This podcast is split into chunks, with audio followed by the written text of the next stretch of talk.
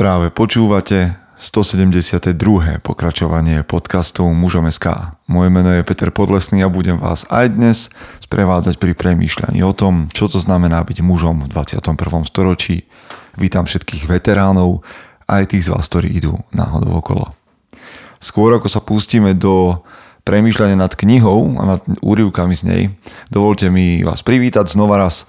Ďakujem, že ste tu a pozvať obligátne, ale veľmi úprimne. Neviem, či to ide dokopy. Obligátne a úprimne.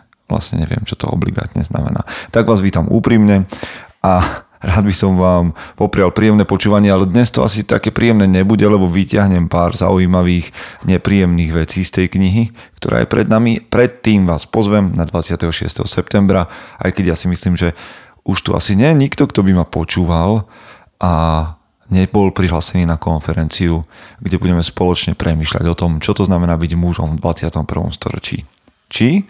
No počkať, počúva, každý diel e, má nejakých 1200-1300 počutí a nás je prihlásených nejakých, no cestovku to už je, ale to mi nejako nevychádza.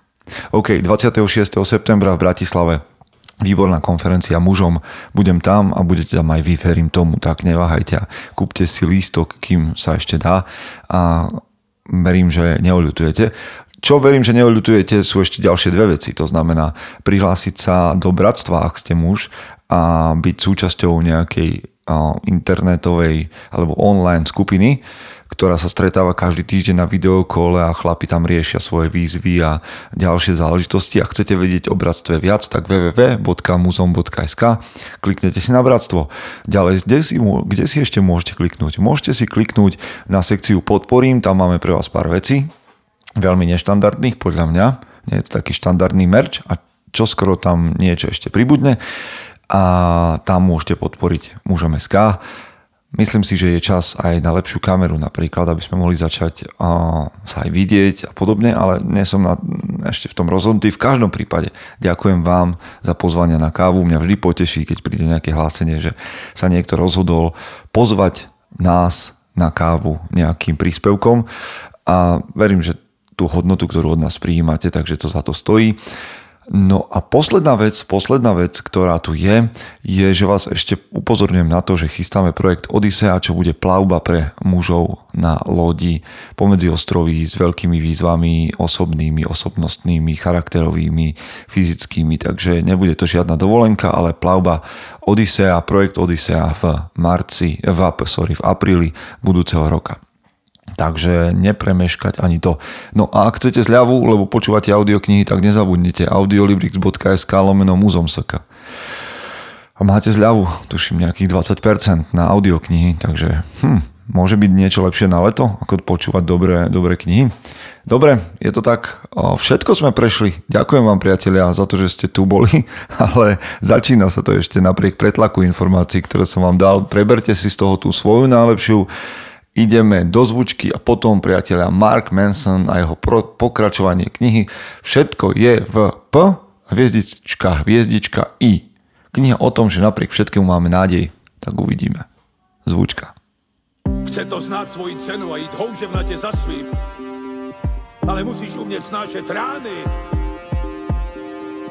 A ne si stiežovať, že nejsi tam, kde si chcel a ukazovať na toho nebo na toho, že to zavideli pôjdeš do boja som. Ak dokážeš sniť, nedať však sní vlád. Práci taše činy v živote se odrazí ve viečnosť. Kde je vôľa, tam je cesta.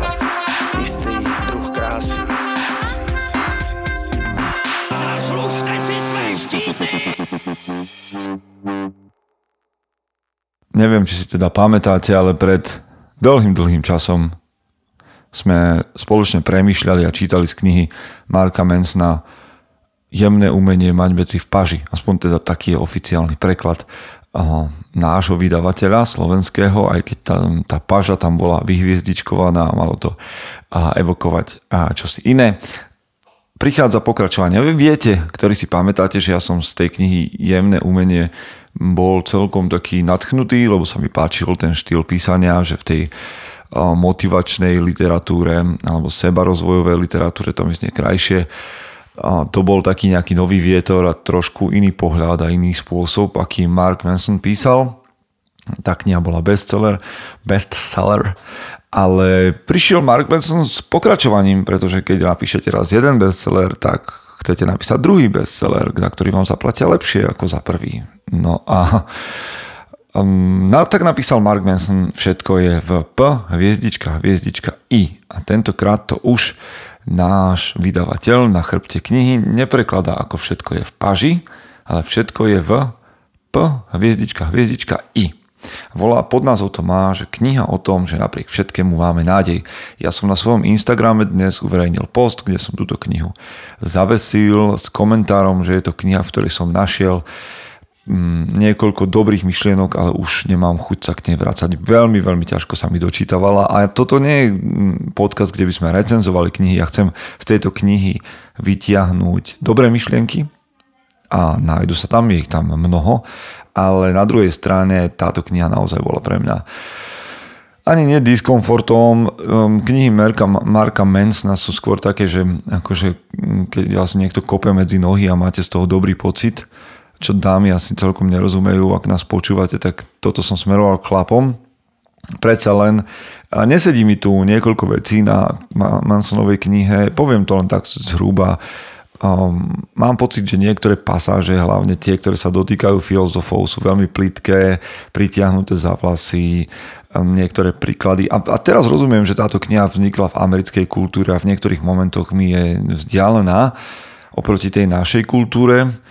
A čo mi na nej prekáža je mm, prvoplánové prvoplánový výsmech alebo prvoplánové pohrdanie spiritualitou, náboženstvami v globále. A ja nemám problém s veľmi za, zo sofistikovaného výsmechu za, zo spirituality, ak ten výsmech triafa, to, čo sme na duchovnom priestore vo viere a náboženstvách pokazili, ale mám pocit, že Manson ide veľmi po povrchu a že ten humor nie je nič, čo by mm, stálo za to.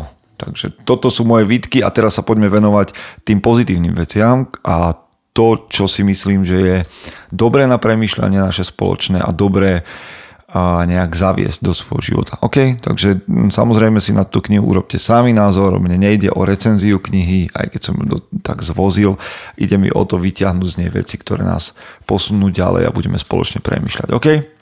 Takže sa poďme na to pozrieť.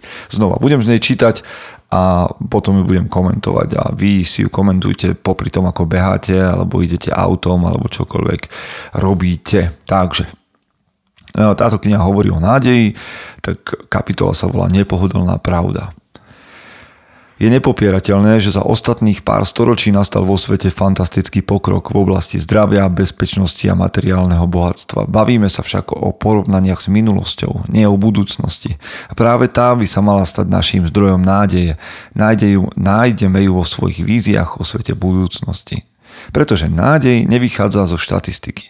Nádej ľahostajná voči klesajúcemu počtu úmrtí zapričených strelnou zbraňou alebo dopravnými nehodami. Nádej neprebudí zistenie, že minulý rok nezaznamenali žiadny pád komerčného lietadla alebo že úroveň gramotnosti v Mongolsku dosiahla historické maximum. Teda jedine, že ste z Mongolska. No zdá sa, že Mark Manson čítal knihu Faktomluva a neviem, ako to bolo v Slovenčine preložené, ale to mi prípada, že, že sa k tej knihe dostal. Nádej sa nestará o problémy, na ktoré sa už našlo riešenie. Nádej záleží iba na tých, ktoré na svoje riešenie stále iba čakajú. Pretože čím je svet lepší, tým viac môžeme stratiť. A čím viac môžeme stratiť, tým je menšia množina toho, v čo budeme dúfať. Kto chce získať a udržať si nádej, a teraz pozor, preto to čítame túto časť, potrebuje nasledujúce tri veci. Pocit kontroly, vieru v isté hodnoty a komunitu. Takže ešte raz, kto chce získať a udržať si nádej, potrebuje nasledujúce tri veci. Pocit kontroly, vieru v isté hodnoty a komunitu. Kontrola znamená to, že máme pocit kontroly nad vlastným životom, že sme tvorcom vlastného šťastia. Hodnoty predstavujú presvedčenie, že niečo je dostatočne dôležité, aby sme sa o to chceli snažiť, niečo lepšie, čo stojí za námahu. A napokon komunita značí, že sme súčasťou nejakej skupiny ľudí, ktorí si cenia rovnaké veci ako my a pracujú na ich dosiahnutí. Bez komunity sa nás zmocňujú pocity osamelosti a naše hodnoty strácajú na význame. Bez hodnôt sa nič nejaví ako hodné našej snahy. Ak niektoré z vyššie uvedených troch podmienok stratíme, prídeme aj o tie zvyšné dve. Keď niektorú z nich stratíme, prídeme aj o nádej. Zaujímavé. Zaujímavé už len preto, že si tým spádom môžem spraviť veľmi rýchly ček a to si môžete spraviť aj vy teraz, či máte tieto tri veci ktoré majú podporiť moju a tvoju, moju a vašu nádej. Takže či mám kontrolu nad svojim životom, alebo aspoň čiastočnú kontrolu, či mám hodnoty, za ktoré sa mi oplatí bojovať a potom komunitu ľudí, ktorí so mnou túto, tieto hodnoty zdieľajú, povedzme. Takže čo z týchto troch vecí máte? Lebo ja mám pocit, že to je, to, to je tu nás súhlasím práve kvôli tomu, že o tieto tri veci sa snažím a nejakým spôsobom o nich hovoríme aj v našom magazíne Mužom SK. No, takže toto je, bola taká veľmi rýchla časť a veľmi rýchly uh, uh, v angličtine reality, uh, reality check. Poďme sa pozrieť na kapitolu, ktorá sa volá Ako zmeniť všetky svoje sny na skutočnosť a je to taká, tento názov je tak ironicky myslený o tom, to je vlastne časť knihy, ktorá hovorí o tom, ako si založiť vlastné náboženstvo a to bola pre mňa taká najproblematickejšia časť, ale je tu niečo, čo by som z nej rád vyťahol.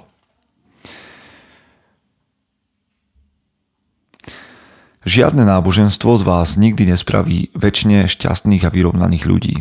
Žiadna krajina nebude nikdy 100% spravodlivá a bezpečná. Žiadna politická filozofia vám nedá odpoveď na všetky otázky. Skutočnú rovnoprávnosť nie je možné nastoliť. Niekto niekde vždy bude ťahať za kratší koniec. Skutočná sloboda neexistuje, lebo všetci musíme obetovať istú časť vlastnej autonómie v záujme spoločenskej stability. Žiadny človek, nech už ho milujete akokoľvek a nech on miluje akokoľvek vás, vás nedokáže zbaviť pocitu viny za vlastnú existenciu. Všetko je v riti. Celý svet je skurvený. Vždy bol a vždy bude. Neexistuje žiadne, neexistujú žiadne riešenia, len dočasné záplaty, čiastočné zlepšenia a o niečo menej hrozné formy skurvenosti ako tie ostatné.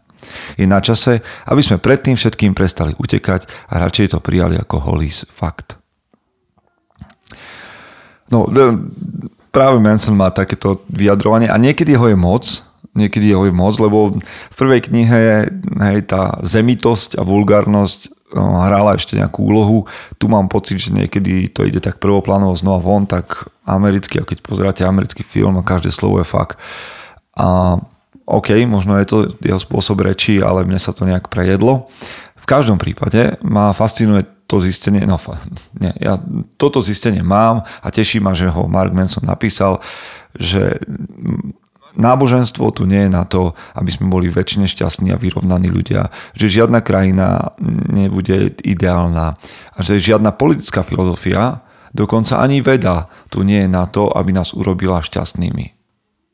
Ak niekto hľadá šťastie v náboženstve, v politike, v krajine, v osobných slobodách a neviem čom všetkom, myslím si, že sa popáli veľmi ľahko, lebo šťastie a to už zachádzame do filozofie, ale myslím si, že šťastie a život, ktorý je motivovaný tým, že šťastie je konečný cieľ, um, je ilúzia. To je ilúzia. A o tom aj Manson hovorí neskôr a v tom som sa s ním stretol. Takže neviem, a vieru v čo máte vy, ale ak máte vieru v to, že cieľom náboženstva, politiky, štátnych zriadení, filozofie je šťastie, obávam sa, či nebudete sklamaní. Šťastie môže prichádzať z toho, ak máte správne nastavený životný postoj, alebo životný cieľ, alebo životnú víziu. Ale ak je, ak je cieľom šťastie, tak kedy k nemu dojdete? Kedy už bude človek naozaj šťastný, že má všetko, že už nie je ďalší stupeň šťastia a že by nebol radšej, keby že už má aj 12 e, poschodovú vilu, ale ešte by bol šťastný, keby tie ústrice boli o čosi vychladenejšie. Hej, čiže takéto šťastie je ako keby vždy o jeden krok alebo pár centimetrov pred dosiahnutím. No ale tak vy musíte mať svoj vlastný pohľad, ja tu len podávam to, čo sa mne páčilo. No a teraz, teraz sa na to pozrime. Pretože o nádeji, o nádeji si prečítame čosi. Nádej je ako skalpel v ruke chirurga. Dokáže život zachrániť aj zničiť. Môže nás povzbudiť aj zahubiť. Tak ako existujú zdravé aj škodlivé formy sebavedomia, zdravé aj škodlivé formy lásky, aj nádej má svoje zdravé a škodlivé podoby. A rozdiel medzi nimi nie je vždy na prvý pohľad jednoznačný.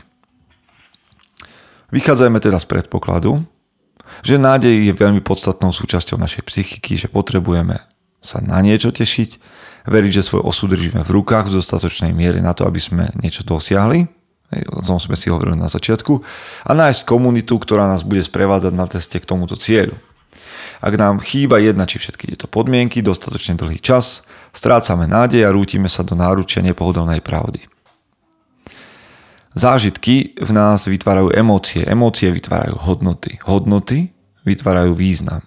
A ľudia, ktorí majú podobné, podobné významové narratívy, sa spájajú, aby vytvárali náboženstvo. No a keď hovorí Manson o náboženstve, tak hovorí o náboženstve, o vede, ako o náboženstve, o politike, ako o náboženstve, o náboženstve, ako o náboženstve.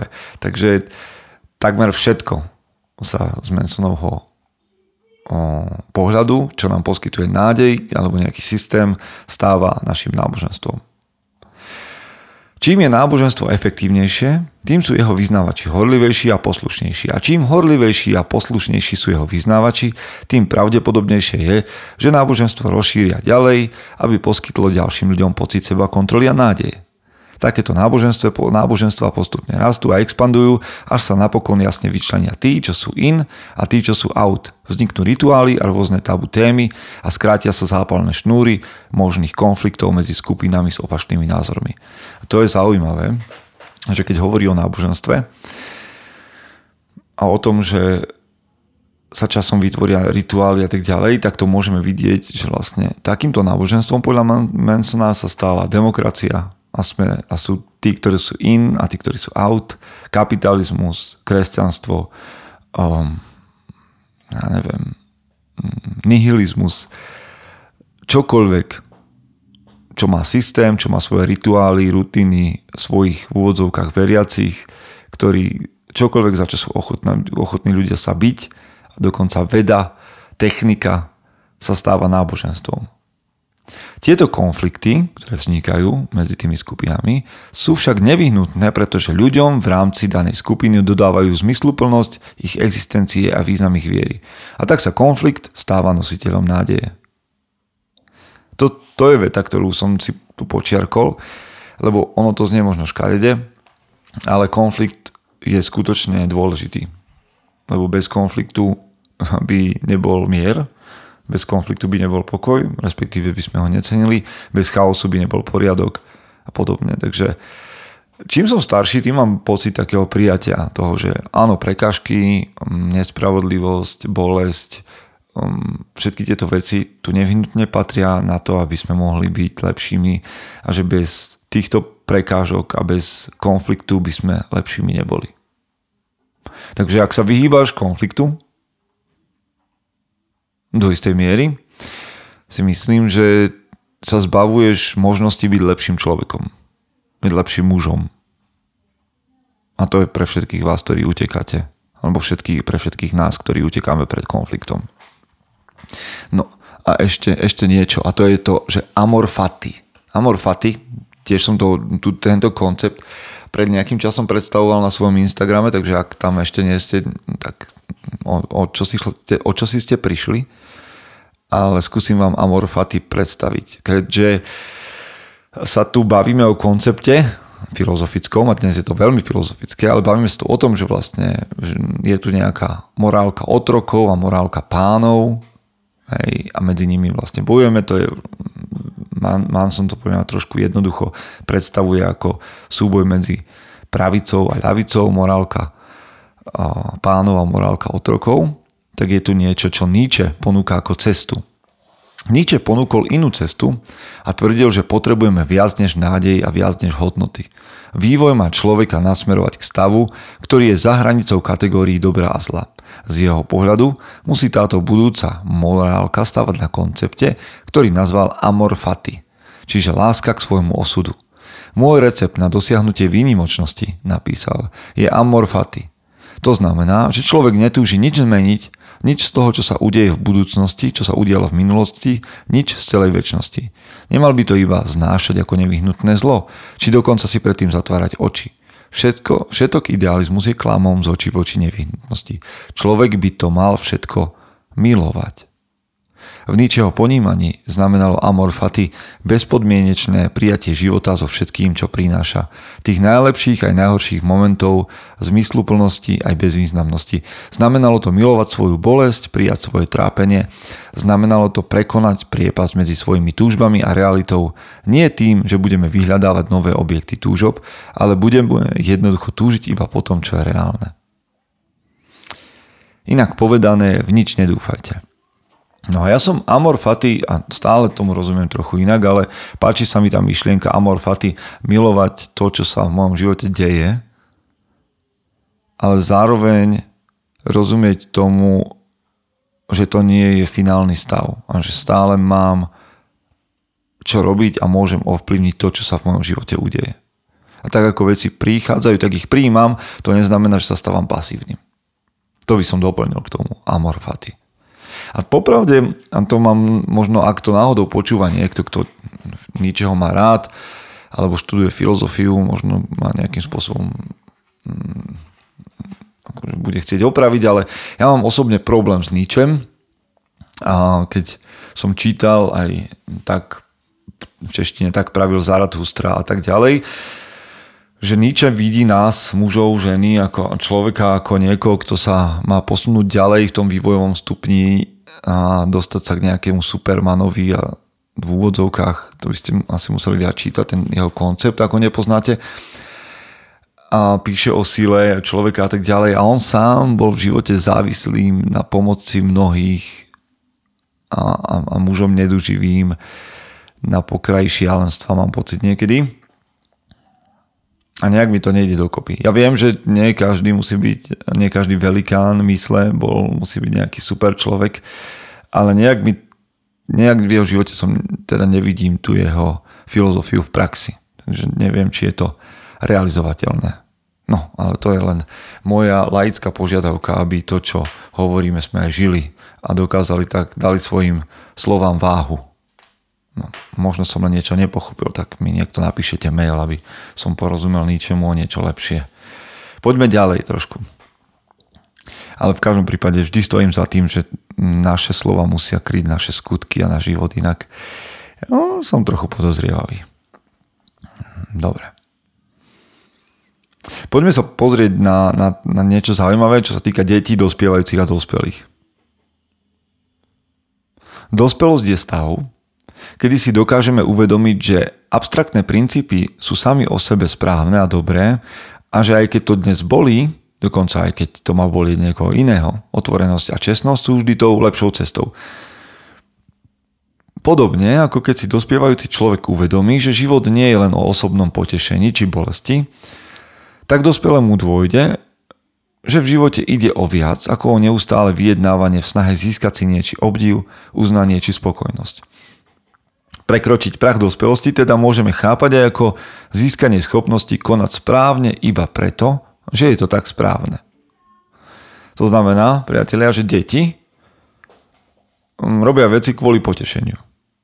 Mm, ich, ich skutky, ich konanie je motivované potešením. Dospievajúci, mm, ktorí rozumejú, že v spoločnosti existujú nejaké princípy, ich dodržiavajú preto, aby dosiahli nejaké potešenie.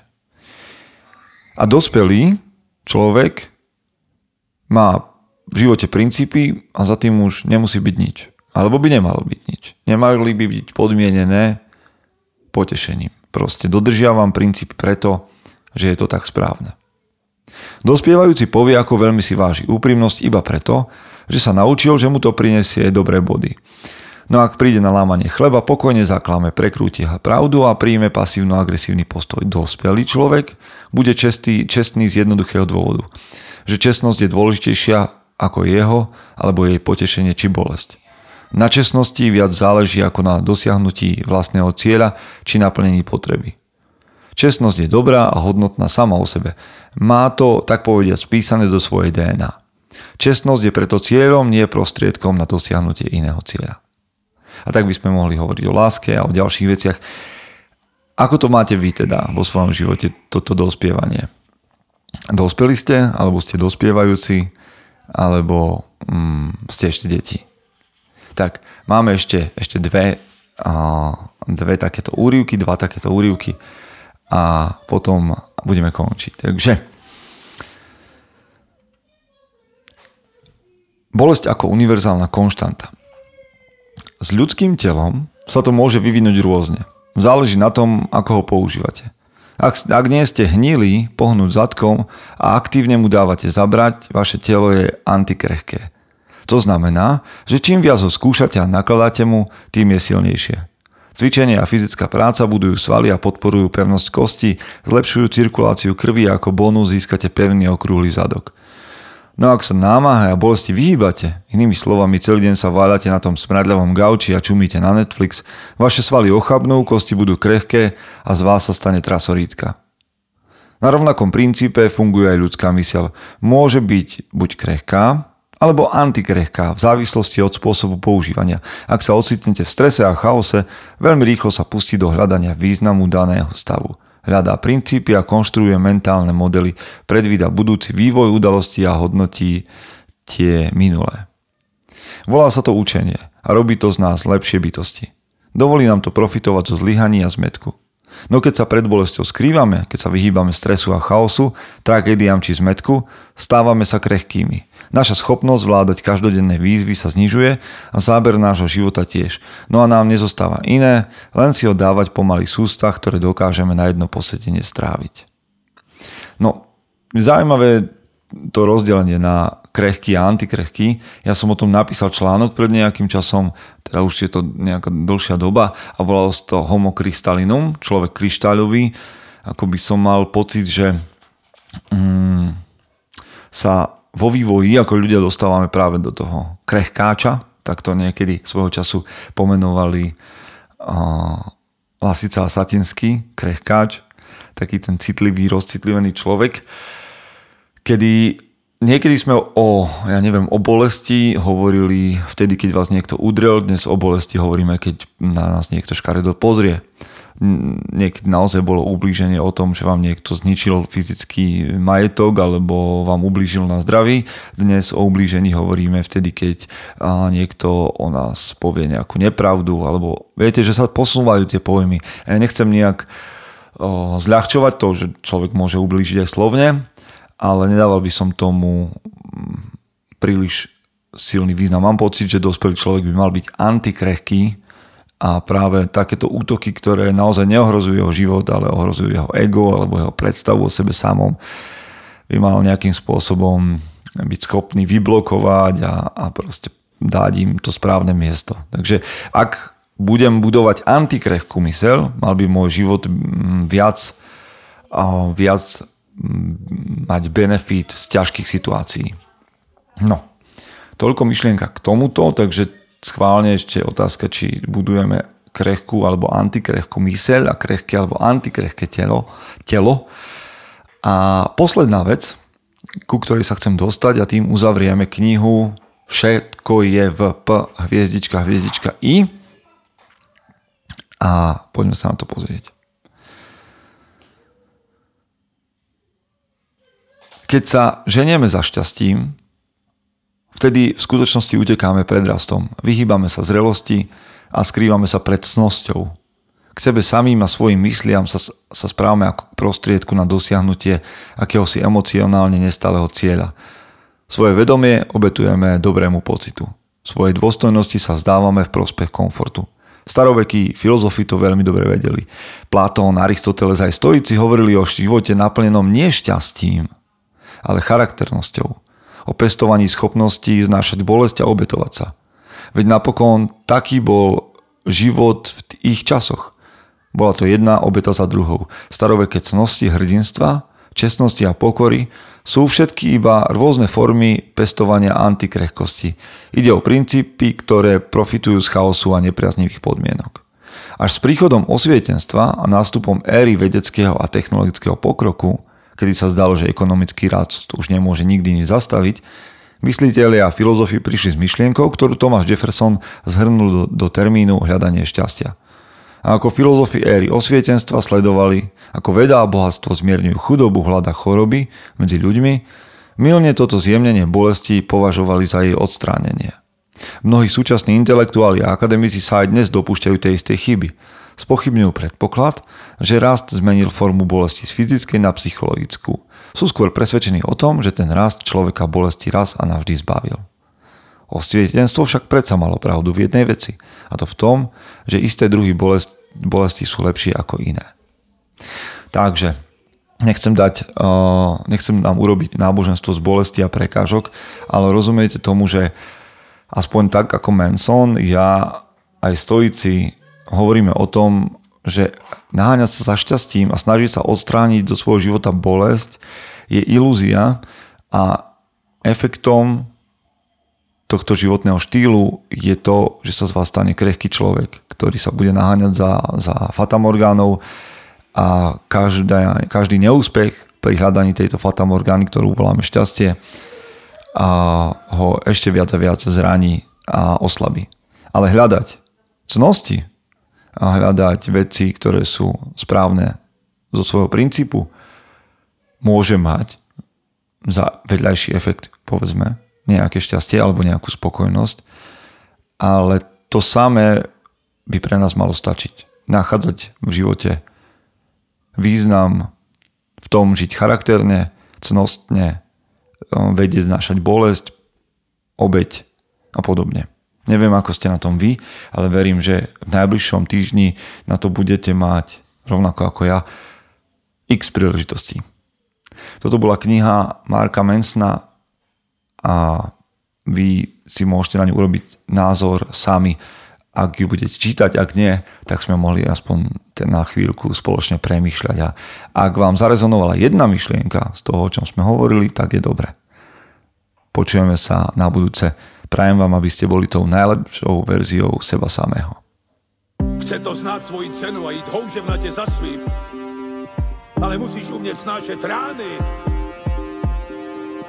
A ne si stiežovať, že nejsi tam, kde si chcel a ukazovať na toho nebo na toho, že to zavideli. Pôjdeš do boja som.